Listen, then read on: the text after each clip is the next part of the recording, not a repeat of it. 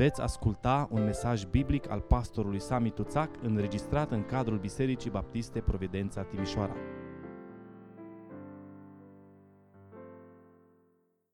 Vă invit să deschidem Sfânta Scriptură într-o carte din care nu predicăm prea des. Cartea 2, Cronici, capitolul 24. Îl citim în întregime, ca să avem imaginea și contextul întregii povești, a întregii istorii. O istorie din care învățăm că finalul este mai important decât startul. Ioas avea șapte ani când a ajuns împărat și a domnit 40 de ani la Ierusalim. Mama sa se chema Tibia din Berșeva. Ioas a făcut ce este bine înaintea Domnului în tot timpul vieții preotului Jehoiada. Jehoiada a luat pentru Ioas două neveste și Ioas a născut fii și fiice. După aceea, Ioas și-a pus de gând să dreagă casa Domnului. A strâns pe preoți și pe leviți și le-a zis, duceți-vă prin cetățile lui Iuda și strângeți bani din tot Israelul pe fiecare an pentru dregerea casei Dumnezeului vostru și grăbiți-vă cu lucrul acesta. Dar leviții nu s-au grăbit. Împăratul a chemat pe marele preot Jehoiada și i-a zis, pentru ce n-ai vegheat ca uh, leviții să strângă din Iuda și din Ierusalim darea poruncită de Moise, robul Domnului, și pusă pe adunarea lui Israel pentru cortul mărturiei?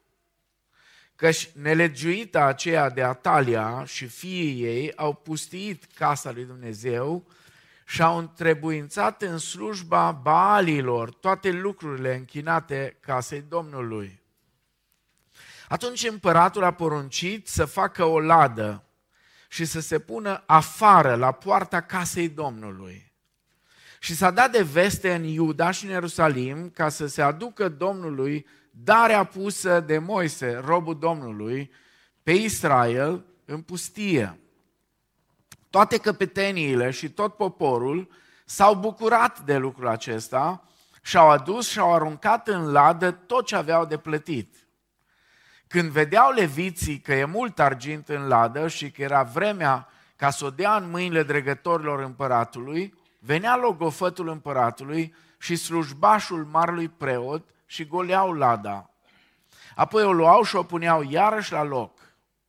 Așa făceau în fiecare zi și au strâns mult argint.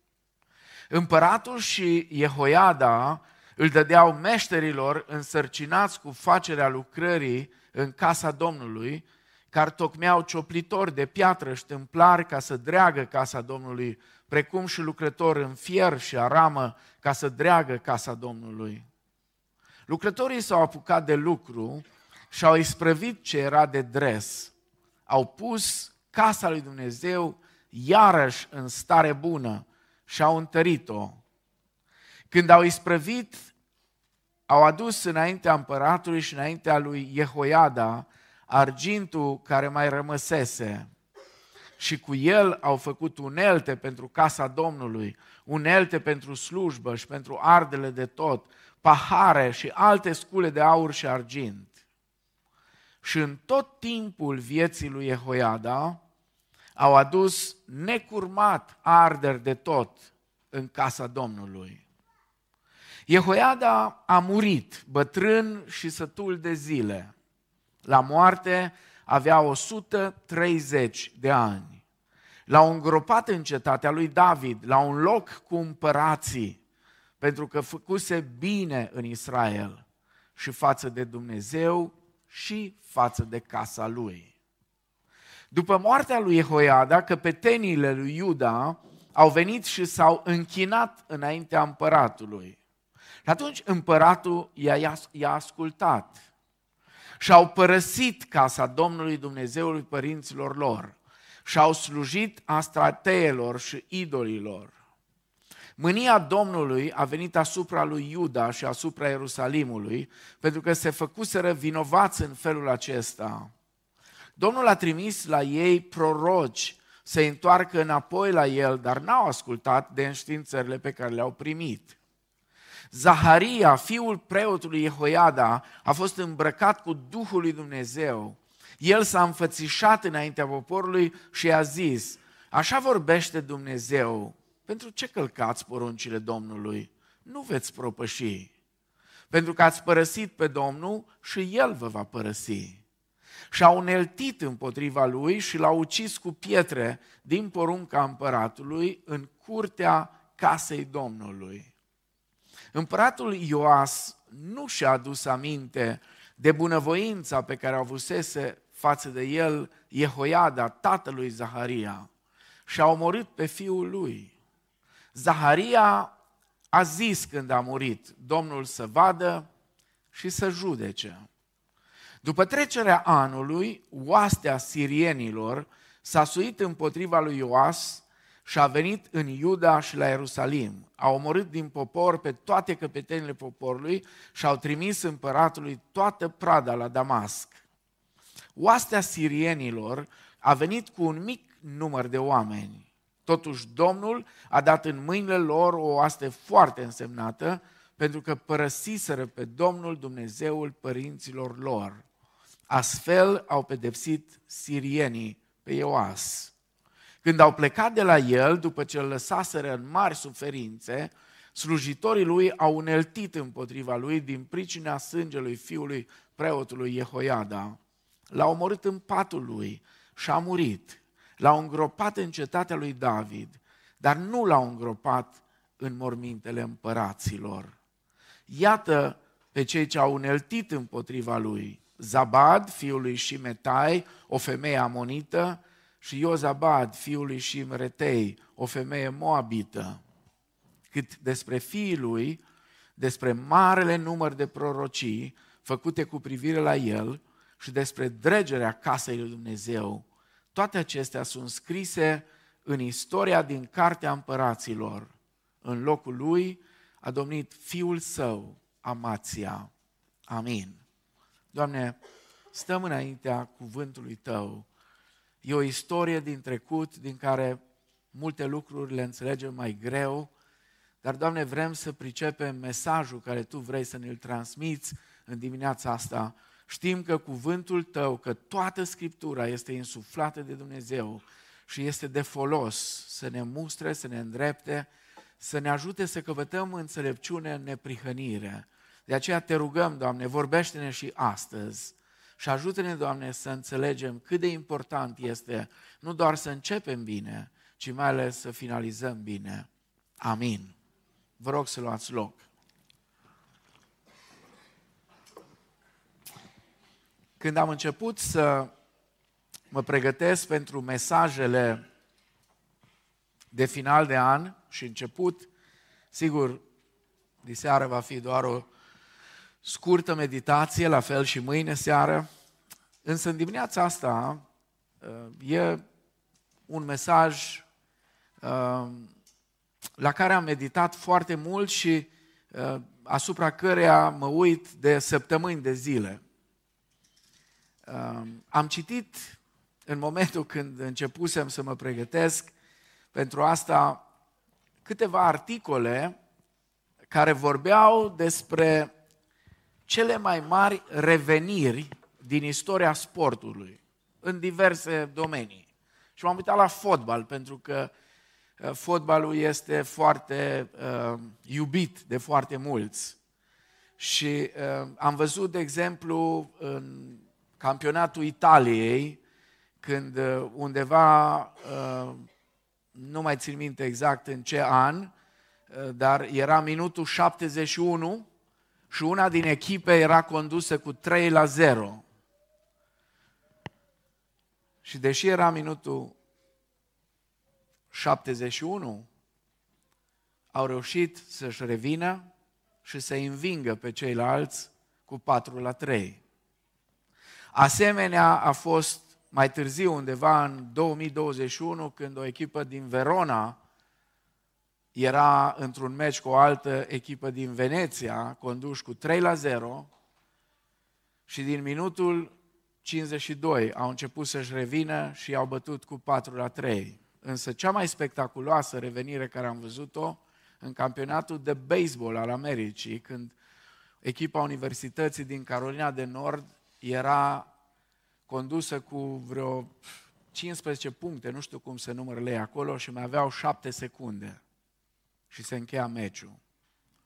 Și în 7 secunde au reușit nu doar să egaleze, ci pur și simplu să-i bată și să câștige cupa aceea care mare vâlvă face ei acolo. De ce vă spun asta? Pentru că există o lecție pentru viața noastră spirituală, inclusiv în chestiunile astea în care vedem cum poți să revii din uh, ceva care părea o pierdere și aproape că nu mai aveai nicio șansă de revenire.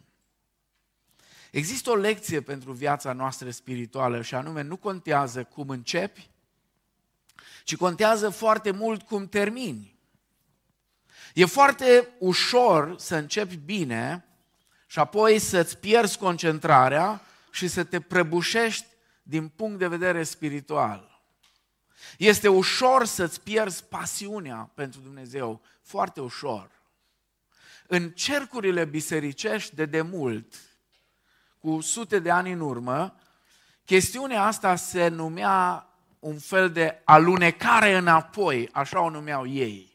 Când cineva a pornit bine pe calea credinței, dar apoi s-a întâmplat ceva și a alunecat și s-a dus înapoi, a retrogradat cumva. Uh, cuvântul acesta s-ar putea să fie un cuvânt vechi, dar este unul foarte precis. Pentru că el sugerează că cineva poate face progrese spirituale majore, dar mai târziu să înceapă să alunece înapoi în viața lui spirituală. Vă rog, țineți minte, suntem la finalul unui an. De aceea, mesajul acesta cred că e foarte potrivit. Nu contează cum începem călătoria spirituală, ci contează foarte mult cum o continuăm și mai ales cum o finalizăm.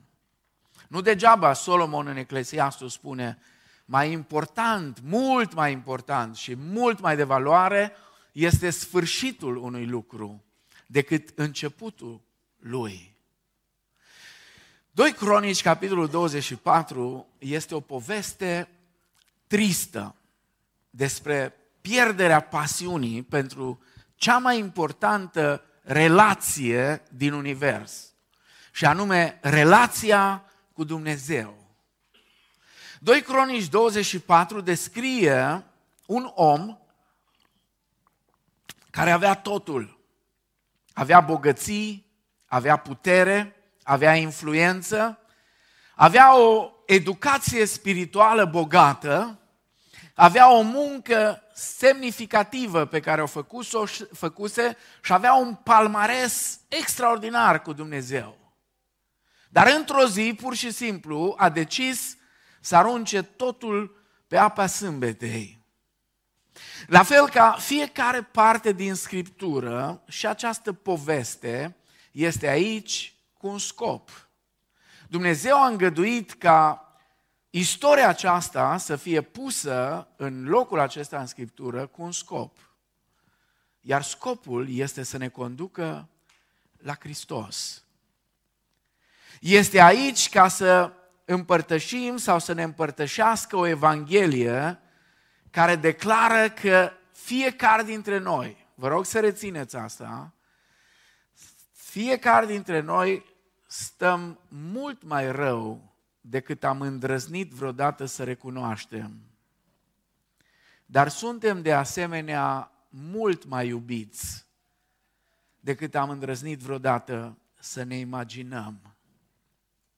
Atunci când pierzi din vedere adevărurile acestea și nu le poți ține împreună, îți pierzi echilibru în umblarea cu Domnul. Când te concentrezi pur și simplu numai pe cât de rău poți fi, poți să ajungi la disperare și la depresie.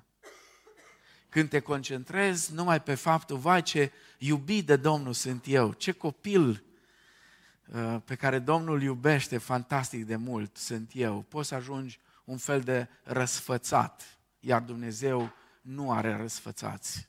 Dumnezeu are copii pe care iubește pe toți la fel. Aș vrea să ne uităm la două aspecte, pentru că așa curge textul.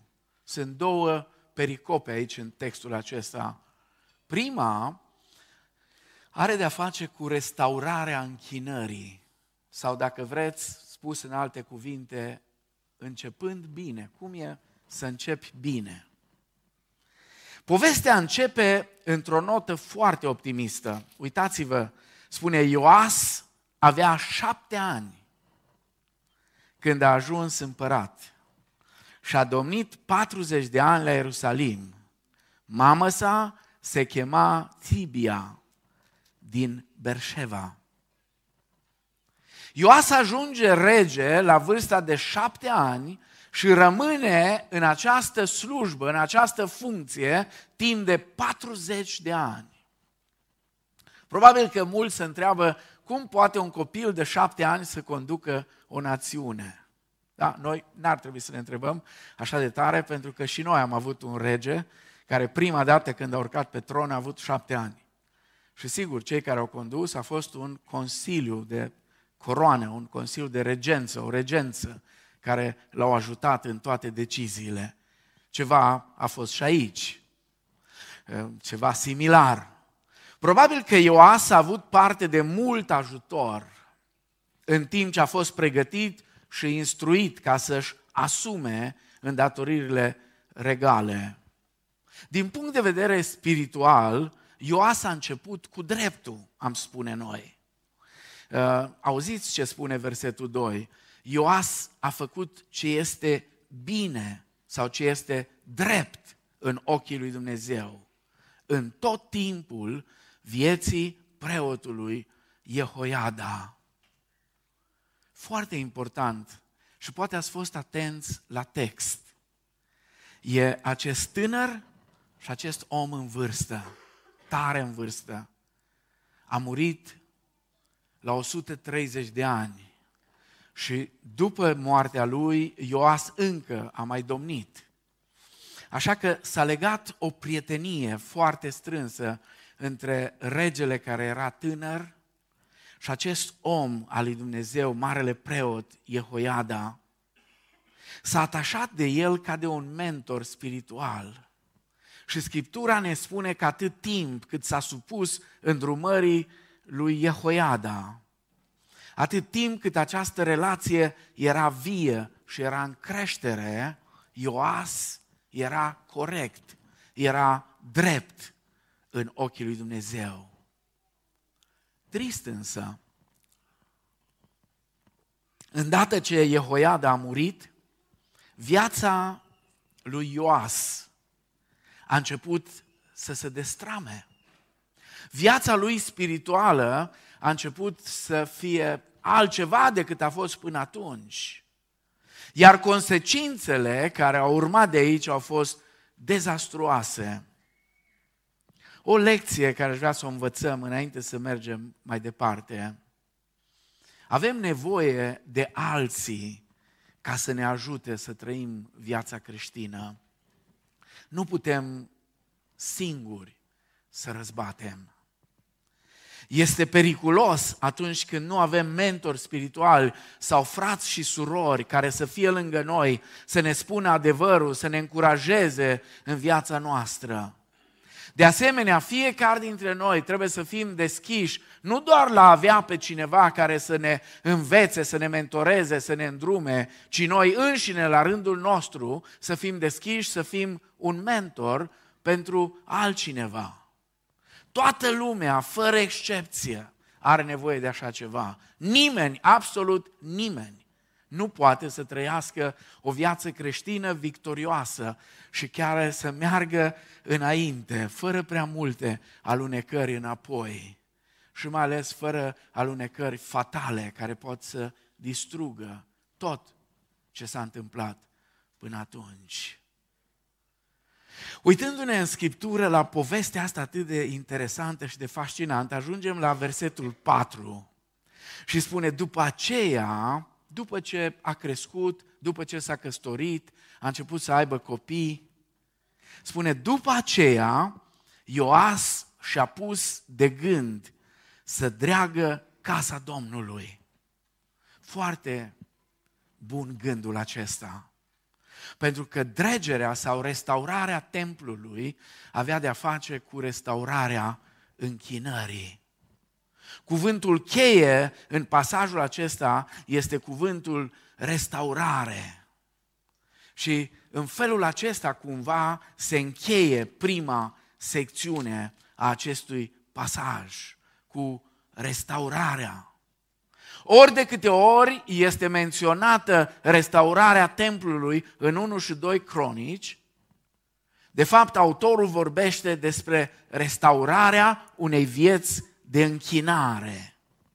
Este de fapt un imbold pentru a plasa închinarea noastră împreună în centrul vieții noastre.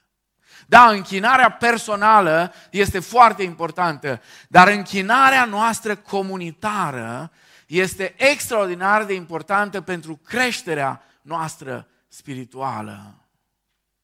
Nu ar trebui să ne angajăm în închinare doar atunci când avem dispoziție pentru asta, când avem chef sau când ne place ceea ce se întâmplă ci pur și simplu ar trebui să fim entuziasmați să ne închinăm împreună, pentru că Dumnezeu vrea să se întâlnească cu noi în închinarea noastră. De aceea, de fiecare dată când venim la închinarea comună, trebuie să venim cu o atitudine de deschidere. Doamne, ce vrei să-mi arăți astăzi? Doamne, ce vrei să-mi spui astăzi? Cu o atitudine de smerenie și cu o atitudine de pocăință, Doamne, ce vrei să schimbi astăzi la mine? Apoi încă ceva, adevărata închinare are consecințe foarte practice. Lucruri care adesea ne scapă Adevărata închinare nu înseamnă doar să cântăm cântece frumoase, să fim împreună cu prietenii noștri, să primim informații noi din Scriptură, să auzim lucruri noi despre Dumnezeu. Închinarea e mult mai mult. De-a lungul Bibliei, viața de închinare a Israelului trebuia să fie o mărturie pentru națiunile de pe pământ. Adevărata închinare ne face să pășim într-o credință radicală și îndrăzneață, conducându-ne mai adânc în lumea pe care Hristos o iubește. Dietrich Bonhoeffer spunea, biserica care se închină își va sufleca mânecile și să va murdări efectiv cu tot ce e în lumea asta, căutând să ajute să scoată pe unii din foc chiar, spune Iuda. Asta înseamnă închinare radicală. Trebuie să ne amintim mereu rolul biblic al unei comunități închinătoare. Noi suntem o lumină pentru națiunile de pe pământ. Închinarea noastră ar trebui să ne conducă înspre lume care are nevoie să vadă lumina și nu să ne separăm numai și să ne închidem cu ziduri, să nu vadă nimeni ce facem și cum suntem. La un anumit nivel, povestea aceasta a lui Ioas este o poveste despre restaurarea închinării. Ioas începe foarte bine. Restabilește închinarea, o plasează în centru vieții lui ca împărat și o plasează în centru vieții comunității. De unde știm că au restaurat închinarea? Pentru că au restaurat locul de închinare, templu, unde ei se adunau. Ioas se asigură, chiar și atunci când leviții nu s-au grăbit, spune aici. Le-a zis, mergeți repede, grăbiți-vă să faceți asta. Și leviții nu s-au grăbit. Așa suntem și noi câteodată. Avem de făcut o lucrare mare pentru Domnul tot timpul. Și mergem cam încet, cam la relantiu. Cam de multe ori parcă avem doar două viteze. Sau patru, mă rog. Moldovenii zic că ai patru viteze. Încet, înșetișor, ai mai, mai rău decât încet. Încet, înșetișor, piloc și diloc. Și nu s-au grăbit, spune. Nu s-au grăbit. Și împăratul a fost supărat pe asta. Și l-a chemat pe Jehoiada și l-a întrebat, de ce merg atât de încet? Templul trebuia restaurat pe deplin pentru că Jehoiada știa că templul trebuia să reflecte ceva din gloria, din frumusețea și din excelența lui Dumnezeu. Cu alte cuvinte, restaurarea închinării era strâns legată într-un fel sau altul de restaurarea templului. Știu că uneori spunem și așa este. Biserica nu este clădirea. Am auzit asta, asta la evanghelici e, e o mantră deja, aproape. Unii o folosesc ca să se afle în treabă. Biserica nu este clădirea, oamenii sunt biserica. Așa este. Noi știm asta. Teologic așa este. Este foarte adevărat. Dar oamenii trebuie să se întâlnească undeva. Și Ioas știa asta. Oamenii trebuie să se întâlnească undeva. Avem nevoie de pereți ca să nu ne adunăm sub soare. Și pereții trebuie zugrăviți, trebuie decorați. Pereții au nevoie de podea, podeaua are nevoie de covor. Covorul trebuie întreținut și curățat. Acestea sunt activități profund spirituale. Sunt acte de închinare, sunt ofrande pe care le aducem Dumnezeului celui viu. Nu o să dau neapărat nume, dar nu de mult am văzut pe cineva din biserică așa cu toată inima aduna după noi. Tot ce era prin băi, în pungi, le lua frumos și le ducea. Asta nu-i ceva care să fie rușinos. Știți că cei care lucrează, ă, ăștia care adună gunoaile, au spor de rușine. O fi așa, dar aici, când vorbim de locul în care se adună copiii lui Dumnezeu să se închine, cineva care se oferă voluntar să curețe toaletele, să strângă gunoiul de lângă ușă, să curețe curtea de burieni, este implicat în activități care sunt la fel de spirituale ca predica și cântarea. Dar toate lucrurile acestea fac parte din ceea ce înseamnă o închinare activă. Apoi, încă ceva, de la versetul 8 la versetul 11, vedem aici că adevărata închinare schimbă modul în care ne gestionăm banii. Ioas spune un cufăr imens și face un anunț. Veniți și umpleți cufărul ca să putem reconstrui templu. Închinarea schimbă nivelul nostru de dăruire financiară. De aceea, când o biserică discută despre bugetul ei, ea nu discută despre chestiuni financiare numai, ci discută chestiuni spirituale. Problemele de finanțe sunt probleme de închinare. Și încă ceva, adevărata închinare ne schimbă și atitudinea. Ne face să vrem să-L slujim pe Dumnezeu cu sârguință, cu pasiune, cu entuziasm. Auziți ce spune în versetul 10?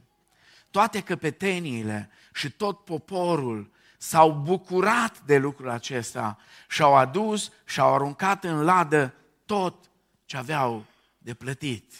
N-a existat acolo nicio manipulare. Au făcut-o pentru că știau că este important. Atunci când au fost recrutați diversi meșteri pentru a finaliza lucrarea, meșterii au lucrat cu sârguință.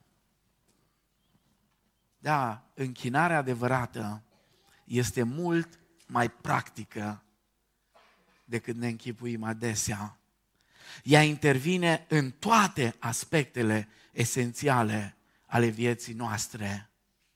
Când rămânem deschiși și umili, ne entuziasmăm cu privire la cine este Dumnezeu, la ce a făcut El pentru noi prin Hristos. Iar lucrul acesta schimbă totul la noi. Ne schimbă mintea, ne schimbă abordarea, ne mărește pasiunea, entuziasmul, absolut totul se schimbă. Dar asta e partea frumoasă a poveștii. Restabilirea închinării, un început extraordinar. Partea a doua are de-a face cu o finalizare proastă, cu abandonarea Domnului, care duce la un final prost. Ioas începe bine prin restaurarea închinării, dar toate acestea se vor destrăma. Citim de la versetul 15 la versetul 18. Jehoiada a murit, bătrân și sătul de zile. La moarte avea 130 de ani. L-au îngropat în cetatea lui David, la un loc cu împărații. Rețineți, vă rog, paralela. Jehoiada nu este împărat, dar este îngropat la un loc cu împărații. Ioas este împărat, este un împărat care a făcut enorm de mult bine. Dar uitați-vă la final că nu este îngropat la un loc cu împărații. Jehoiada este îngropat la un loc cu împărații, dar Ioas nu. Puteți să vedeți la finalul capitolului. Pentru că făcuse bine în Israel și față de Dumnezeu și față de casa lui. Și auziți ce se întâmplă în versetul 17. După moartea lui Ehoiada, căpetenile lui Iuda au venit și s-au închinat înaintea împăratului. Și dintr-o dată Ioas s-a trezit Dumnezeu pentru o zi. Știți că microbul ăsta e în fiecare dintre noi. Fiecare dintre noi ne dorim mai mult sau mai puțin. La unii se vede mai mult sau mai puțin. Ca într-o zi măcar toată lumea să vină să se închine înaintea noastră. Toată lumea să ne spună, tu ești cel mai tare. Ca tine nu-i nimeni. Habar n-am ce au spus ăștia. Căpetenile lui Iuda au venit și s-au închinat înaintea împăratului.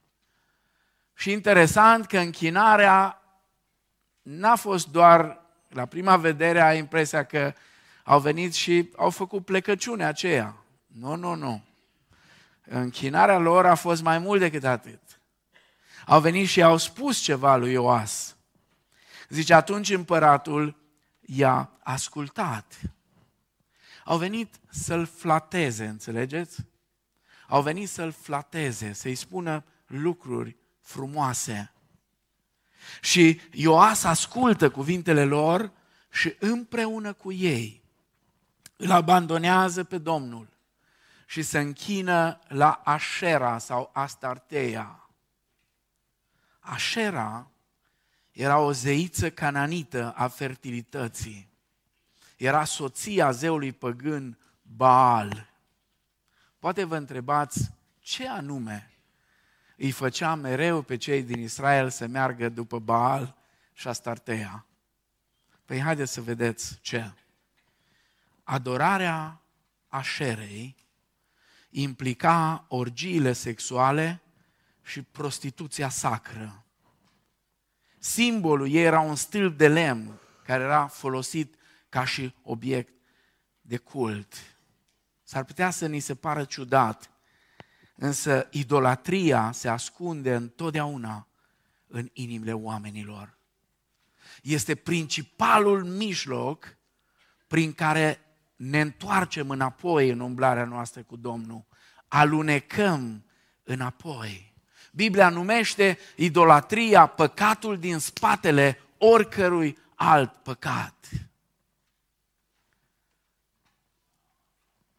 Dacă ne uităm în Scriptură, închinarea la idol este în fruntea listei pe care Dumnezeu o pune cu interdicții pentru poporul lui Dumnezeu. Un idol este întotdeauna ceva sau cineva care ia locul lui Dumnezeu în viața ta. Ceva care devine centrul identității tale. Și ciudat este că odată ce începi să te apropii de un idol, idolul acela, indiferent cine este, idolul acela devine stăpânul tău și tu devii sclavul lui. Știți ce este trist cu idolatria asta? Este că Dumnezeu tocmai ne-a promis să ne elibereze din sclavie. Când Dumnezeu ne cere și spune să nu ai alți Dumnezei afară de mine, nu face asta doar pentru gloria Lui, ci o face efectiv și pentru binele nostru. Dumnezeu vrea ca noi să fim satisfăcuți în mod suprem în El, ca să nu ajungem să fim înrobiți de idoli. De fiecare dată când nu găsești satisfacția supremă în Dumnezeu, o vei căuta în altceva. Indiferent ce anume sau cine anume, te îndrepți înspre el sau înspre ceva, aceea devine pentru tine un idol. Dumnezeu vrea ca noi să fim liberi, nu înrobiți de tot felul de idoli. În Ioan 10 cu 10, Domnul Iisus spune, hoțul nu vine decât să fure, să junghe și să prăpădească. Eu am venit ca oile să aibă viață și să o aibă din belșug. Știți ce e interesant? Creștinismul adevărat, creștinismul biblic, nu îți diminuează pasiunea pentru alte lucruri. El îți dezlănțuie pasiunea. Odată ce ne punem prietenii, soțul, soția, copiii, cariera, hobby-urile la locul lor și îi permitem lui Dumnezeu să fie satisfacția profundă a inimii noastre, Dumnezeu dezlănțuie un râu de dragoste și pasiune pentru toate aceste lucruri. Dar e ceva frumos, ceva corect, ceva care vine din relația profundă pe care o avem cu El. Acum întrebarea este cum se poartă Dumnezeu cu copiii săi atunci când copiii săi îl abandonează, când pur și simplu alunecă în altă parte. Dumnezeu nu se bucură de asta, dar nu renunță ușor la noi. El ne caută întotdeauna. Când alunecăm la vale, El ne caută. Spune în versetul 19, Domnul a trimis la ei proroci să întoarcă înapoi la El. Dar n-au ascultat de înștiințările pe care le-au primit. Dumnezeu trimite mesageri ca să-i aducă pe Ioas și pe ceilalți înapoi. Dumnezeu este bun și răbdător. Dumnezeu întotdeauna dă semnale de alarmă. Pe vremuri, când nu eram toți cu telefoane și cu din astea care știu să facă de toate, inclusiv să fie ceas deșteptător, dacă te cazai undeva la un hotel, să fii sigur că trebuie să te scoli de vreme și să fii sigur că te scoli și prinzi avionul sau eu știu ce ai, sunai sau te duceai la ea de la recepție și le spuneai, vă rog frumos, sunați-mă și pe mine mâine dimineață ca să mă trezesc. Acum ăia de acolo nu spuneau, măi, prostuțule ce ești, în cameră la tine este un fel de ceas deșteptător, poți să ți-l pui ăla să te scoale la patru sau la cât vrei tu. Ei drăguți, cu toate că tu aveau aia, te sunau și, hei, bună dimineața, trebuie să vă treziți că altfel plecați. Um, de ce făceau asta? Pentru că pur și simplu voiau să arate că sunt ospitalieri. Dragii mei, Dumnezeu care e plin de har, n-ar trebui să ne dea telefoane de trezire. Pentru că El a pus în noi conștiința care să ne alarmeze atunci când trebuie să ne trezim. Dar pentru că Dumnezeu ne iubește și ne dă har după har, ne dă gratuit telefoane de trezire pentru viața noastră spirituală. Expresia cheie este în versetul 18, pentru a-i aduce înapoi la Domnul. Dumnezeu caută mereu și mereu să aducă înapoi la El pe cei care au alunecat. Dumnezeu strigă, treziți-vă, schimbați-vă direcția vieții și întoarceți-vă la mine pentru că sunteți pe o cale greșită. Da, avem un Dumnezeu bun și răbdător. Sunt mulți care au impresia că Dumnezeu este un fel de mare bătăuș ceresc și au impresia că dacă vii și îți pui viața la dispoziția lui Dumnezeu, Dumnezeu te face complet nefericit. Dar în Evanghelie întâlnim un mântuitor care ne spune mereu, eu sunt Dumnezeul tău și vreau să te liberez de sclavie, vreau să găsești adevărata libertate. Veți cunoaște adevărul, spune Domnul Isus, și adevărul vă va face liberi. Libertate față de frică, libertate față de prostia mândriei, libertate față de păcat, libertate față de egoism și față de frica de moarte. În bunătatea sa, Dumnezeu încearcă mereu, mereu și mereu să ne atragă atenția. Dar vă rog, rețineți, uneori Dumnezeu ne vorbește în șoaptă. Uneori Dumnezeu vorbește în șoaptă. Alteori are cu noi o discuție de la inimă la inimă. Și uneori Dumnezeu vorbește prin megafonul durerii. Uneori Dumnezeu vorbește tare.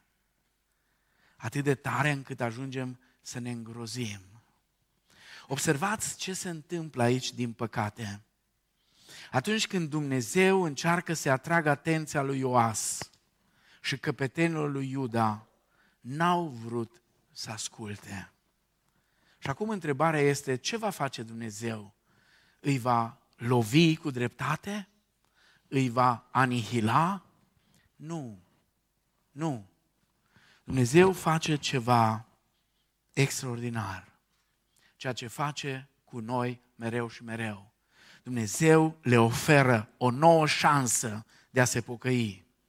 Trimețând un profet care să-i avertizeze cu privire la consecințele acțiunilor lor. Zaharia, fiul preotului Jehoiada, a fost îmbrăcat cu Duhul lui Dumnezeu. El s-a înfățișat înaintea poporului și a zis, așa vorbește Dumnezeu. Pentru ce călcați poruncile Domnului, nu veți propăși, pentru că ați părăsit pe Domnul și El vă va părăsi. Vă întreb, n-ați văzut cumva de-a lungul anilor în umblarea cu Domnul această inițiativă a lui Dumnezeu de a ne trezi mereu și mereu, de a ne da zeci de apeluri de trezire, uneori prin intermediul celor din comunitate, uneori prin intermediul celor din familiile noastre.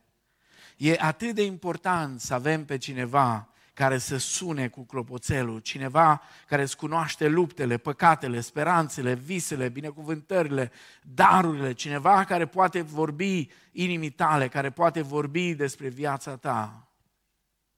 Sigur că da, uneori cuvintele profetice aduc mustrare sau poate apăsare sau poate chiar taie uneori în carne vie. Dar uneori un cuvânt profetic binecuvintează și încurajează. Indiferent cum vine, întotdeauna scopul este restaurarea și vindecarea. Niciodată Dumnezeu nu vorbește ca să distrugă. Scopul lui Dumnezeu întotdeauna este să reabiliteze. Mesajul pe care Dumnezeu îl trimite lui Ioas este foarte direct. Dacă nu umbli cu Dumnezeu, nu vei prospera.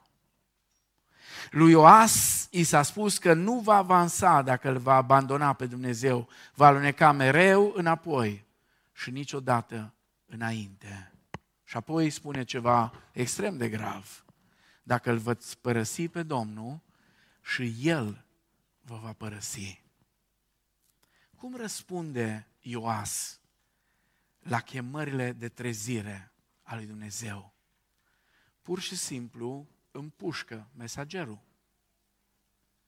Chiar acolo, în fața frumosului templu pe care tocmai îl terminase de reparat, Ioas îl ucide cu sânge rece pe fiul fostului său mentor.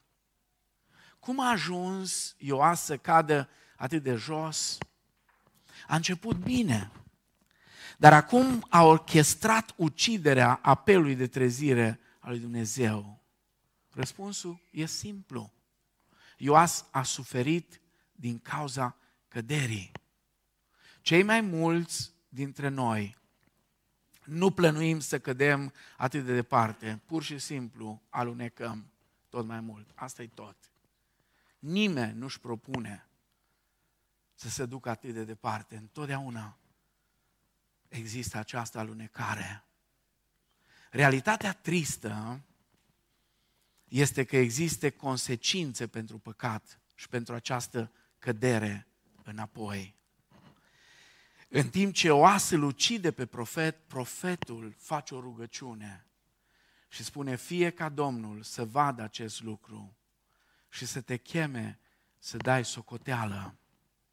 Este aceasta răzbunătoare și neiertătoare? Nu neapărat. Nu neapărat. Dumnezeu este un Dumnezeu al dreptății. Întotdeauna există consecințe. Și această poveste se încheie într-o notă tragică. Ioas moare singur și abandonat.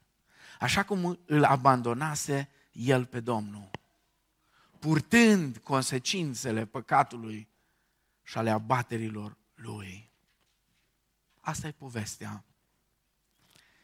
Dar n-aș putea să închei în felul acesta. Aș vrea pur și simplu în încheiere să vă spun că Evanghelia ne oferă un final mai bun pentru povestea noastră. Povestea noastră, a oricăruia dintre noi, nu trebuie să încheie în același mod. Dumnezeul trezirilor pline de har ne-a oferit o cale de a renunța la părăsirea Domnului, ci prin harul lui Dumnezeu, prin Evanghelia Domnului Isus Hristos, putem să alunecăm înainte atunci când cădem, nu să ne ducem înapoi. Când cădem și ajungem să cădem, oricare dintre noi, există puterea lui Dumnezeu care să ne trimită înainte. Evanghelia Domnului Isus Hristos spune că Hristos a suportat deja consecințele pentru inimile noastre care s-au abătut de la El. Nu trebuie să purtăm pe umeri păcatele acestea, pentru că nu putem să le suportăm singuri. Hristos a purtat păcatele noastre în trupul Lui atunci când a murit pe cruce, iar acum, datorită jertfei Lui, datorită harului Lui, datorită mijlocirii Lui, ne putem apropia cu toții de Dumnezeu ca fi și fiice. Când Dumnezeu ne dă semnale de alarmă, este întotdeauna o chemare de a ne întoarce la dragostea Tatălui nostru. Și atunci când vine chemarea de trezire, întotdeauna în fața noastră este o alegere. Să luăm aminte la chemare, să o ignorăm sau chiar să o ucidem.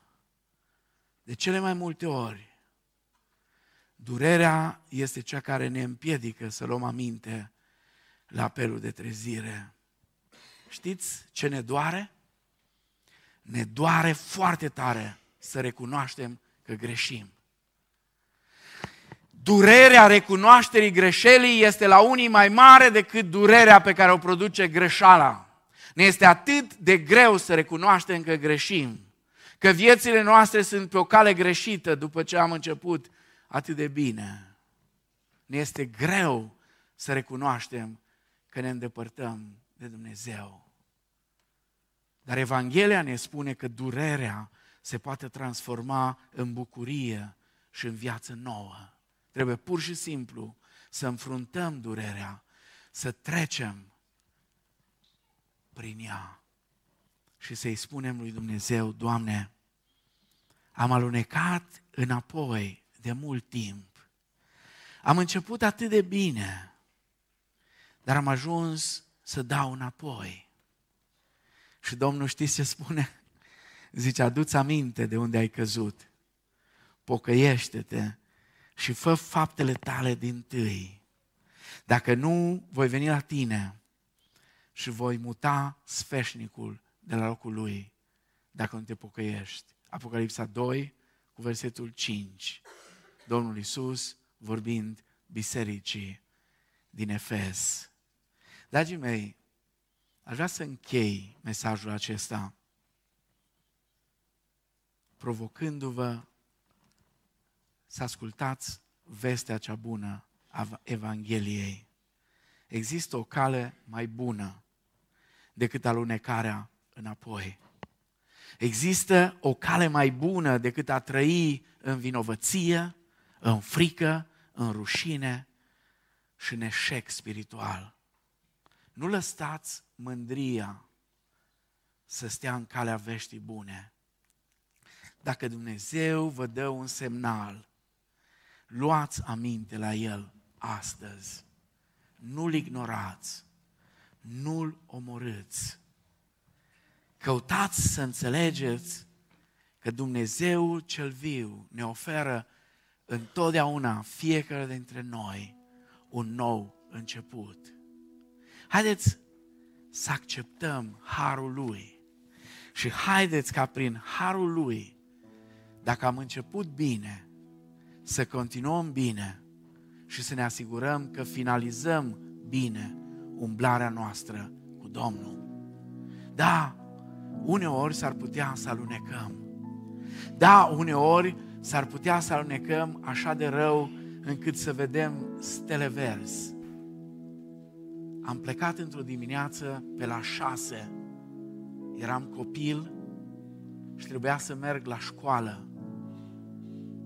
Mergeam la tren, mergeam la gară, că școala nu era în sat. Și afară era polei. Și am alunecat și am dat cu capul și am văzut stele verzi, efectiv. Uneori se întâmplă și în viața spirituală, în umblarea noastră cu Domnul, să alunecăm atât de rău încât să vedem stele verzi. Dar atunci când aluneci, e foarte important să găsești un punct de sprijin unde să te poți opri, să nu te duci mai la vale. Pur și simplu să te oprești. Și apoi să te uiți, măi, ce am făcut de am ajuns aici? Nu întreba niciodată cum am ajuns aici, pentru că dacă întreb cum am ajuns aici, îți spun răspunsul din Scriptură. Noi rătăceam cu toții ca niște oi. Fiecare își vedea de drumul lui. Nu te întreba cum am ajuns aici, ci întreabă-te ce am făcut de am ajuns aici. Nu încerca să pui întrebarea în așa fel încât să pară că tu ești în afara poveștii și ai alunecat pentru că tot felul de contexte. Nu, nu, nu. Întreabă-te și apoi ridică-te de acolo și du-te înainte. Știți, gheața avea partea ei de frumusețe. Când nu erai atent, puteai să aluneci, să cazi. Dar în același timp era fantastic. Scurtam drumul, știți cum? Când era polei, scurtam drumul, alunecam, dar alunecam înainte. Mergeam și mergeam înainte. Și era același drum, plin cu gheață, unde am dat cu capul și am văzut stele verzi. Așa e și în viața spirituală. Da, uneori ne mai împiedicăm. Uneori mai cădem. Nu uitați, suntem mult mai rău decât vrem noi să acceptăm. Dar suntem mult, mult mai iubiți decât ne putem imagina. Dumnezeul care ne iubește cu o iubire nemărginit de mare ne caută așa cum l-a căutat și pe Ioas. E posibil ca mesajul din dimineața asta să nu, vi, să nu vă fi căzut la rânză unora foarte bine. Nici mie nu-mi cade bine un astfel de mesaj. Dar dacă Dumnezeu vrea să ne-l dea chiar la final de an, ar trebui să ne întrebăm, Doamne, oare eu, cel care am început bine, merg înainte? Merg tot bine? Doamne, am început să alunec, mă duc tot la vale sau mă opresc și mă duc înainte prin harul Tău. Eu nu știu ce e în inima fiecăruia de aici. Fiecare știe cum e el în relația lui cu Domnul și cu ceilalți. Dar Dumnezeu vrea ca noi să mergem mereu înainte cu El. Să nu dăm înapoi și de fapt este promisiunea pe care am făcut-o toți atunci când am pornit la drum. Nu mă duc înapoi. Înapoi eu nu voi da. Mă duc înainte prin harul lui. Amin.